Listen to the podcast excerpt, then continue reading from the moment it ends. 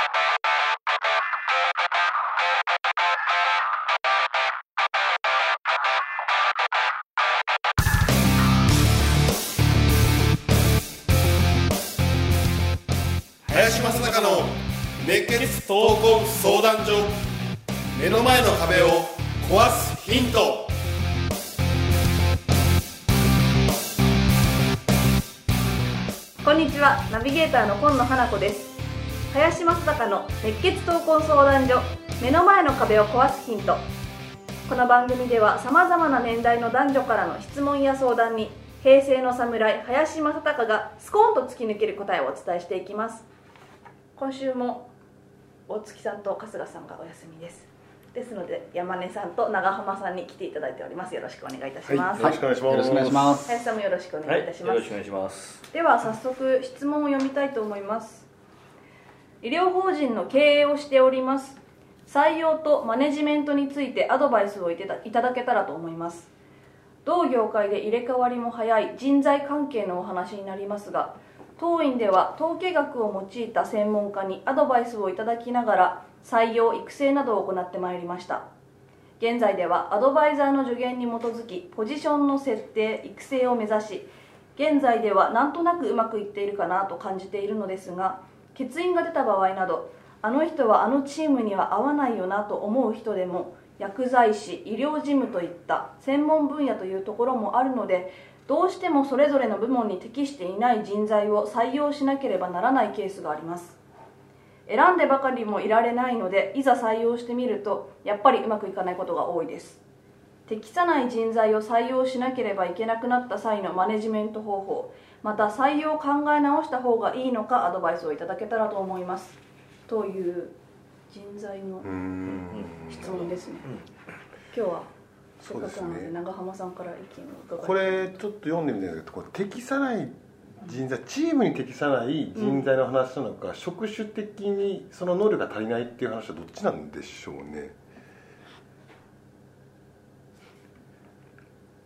まあ話の流れから言うとこれはチームだよねそういうことですよね、うんじゃあちょっとその辺の切り口でちょっと長浜さんちょっとお願いいたしますそうですね。え、好きなこと言っちゃっていいんですか？はい 思ったことはい、あのーうんとお伝えするんであれば、まあ人はコントロールできないと思うんです。で人は変えることはできないけど、場所はコントロールできるということだと思うんですよね。だから職場の環境をどう整えていくのかということが一つは言えるんじゃないかなというふうに思っています。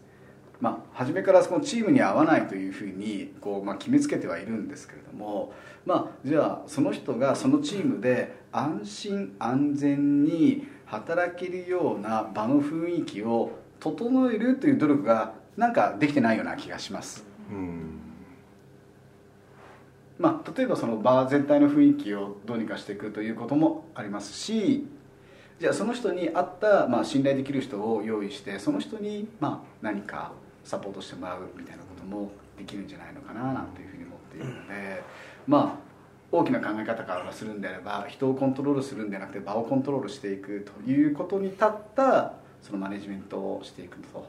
でそのキーワードは心理的に安全であると。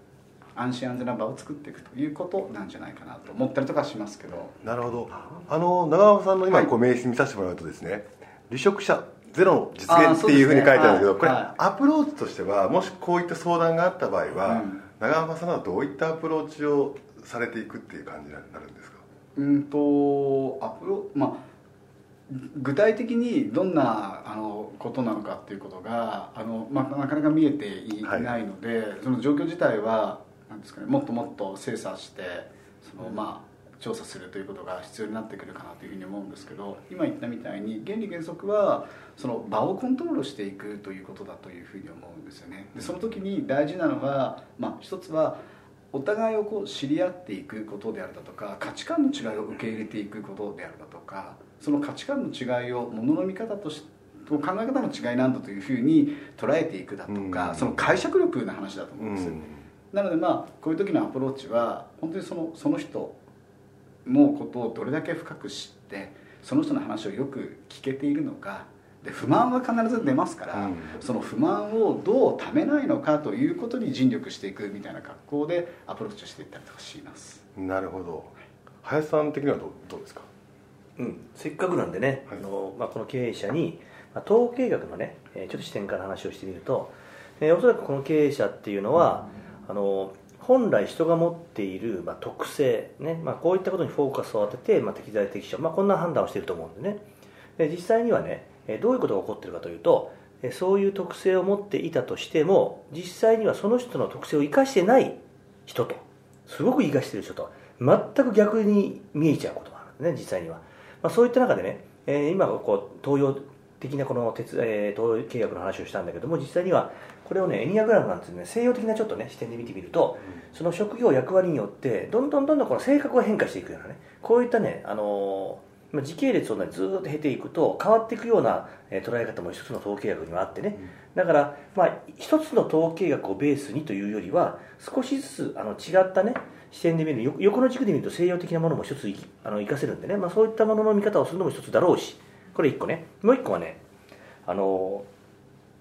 この受け入れる側さっきの長浜さんがね場所の話をしたけども場所の中でも、えーその受け入れる側のね教育ってすごく大事で、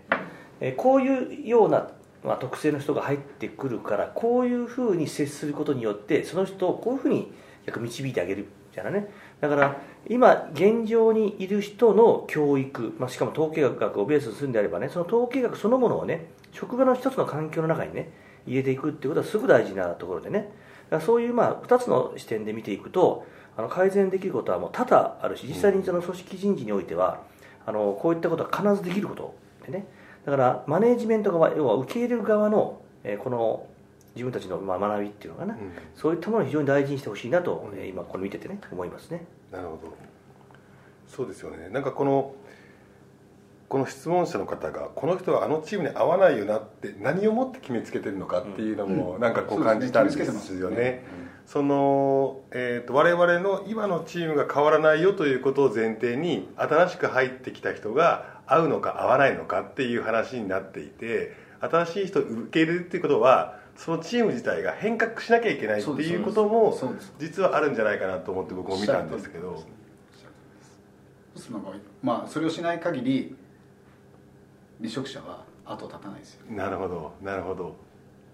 やっぱりその離職者ゼロっていう信念こう理念を掲げているとやっぱりこういった話とかっていうのが深くこう入っていかざるを得なくなってくるものなんですか？あそうですよね。そうすると今林さんもありました通り例えばエニアグラムという統計学を一つ用いていくんであればあまりにもこう専門性が強くて達成度合いができない人というのはどんなとらわれがあるかというと周りが見えないんですよね自分のことしか見えない。でもそれはそういうタイプなんだというふうに見方を変えているんであれば、まあ、関心がなくってもあこの人はこういうタイプだからと。受け入れることができる。じゃあその人に対して何をして差し上げられるんだろうという受け入れ側の態度を変えることによってその人が生かせるということも実はエニアグラムなんていうのを使う。統計学を使うとできるので統計学をもっと違う角度で使ってもらえるとチームはもっともっと良くなるんじゃないかなるほど。じゃあその人をどう見るかっていう見方のあの角度をいっぱい与えてあげるっていうようなことですよね。そうですね。いいアドバイスがいただけたんじゃないかとこの方には思います。皆さん今日はどうもありがとうございました。はいありがとうございます。この番組ではリスナーの方々からいただくご質問を募集しています自分の人生や日本社会のことなど林正孝に聞きたいことをどしどしご応募ください。ご質問はインターネットで熱血闘魂相談所と検索。すると Facebook のページがヒットしますのでそちらにアクセスしていただき、えーメッセージボタンをクリックして質問を送ってください。ポッドキャストの他にも YouTube でも聞けるようになりました。そちらも合わせてチェックしてみてください。皆様からの質問お待ちしております。それでは次回もお楽しみに。Thank you.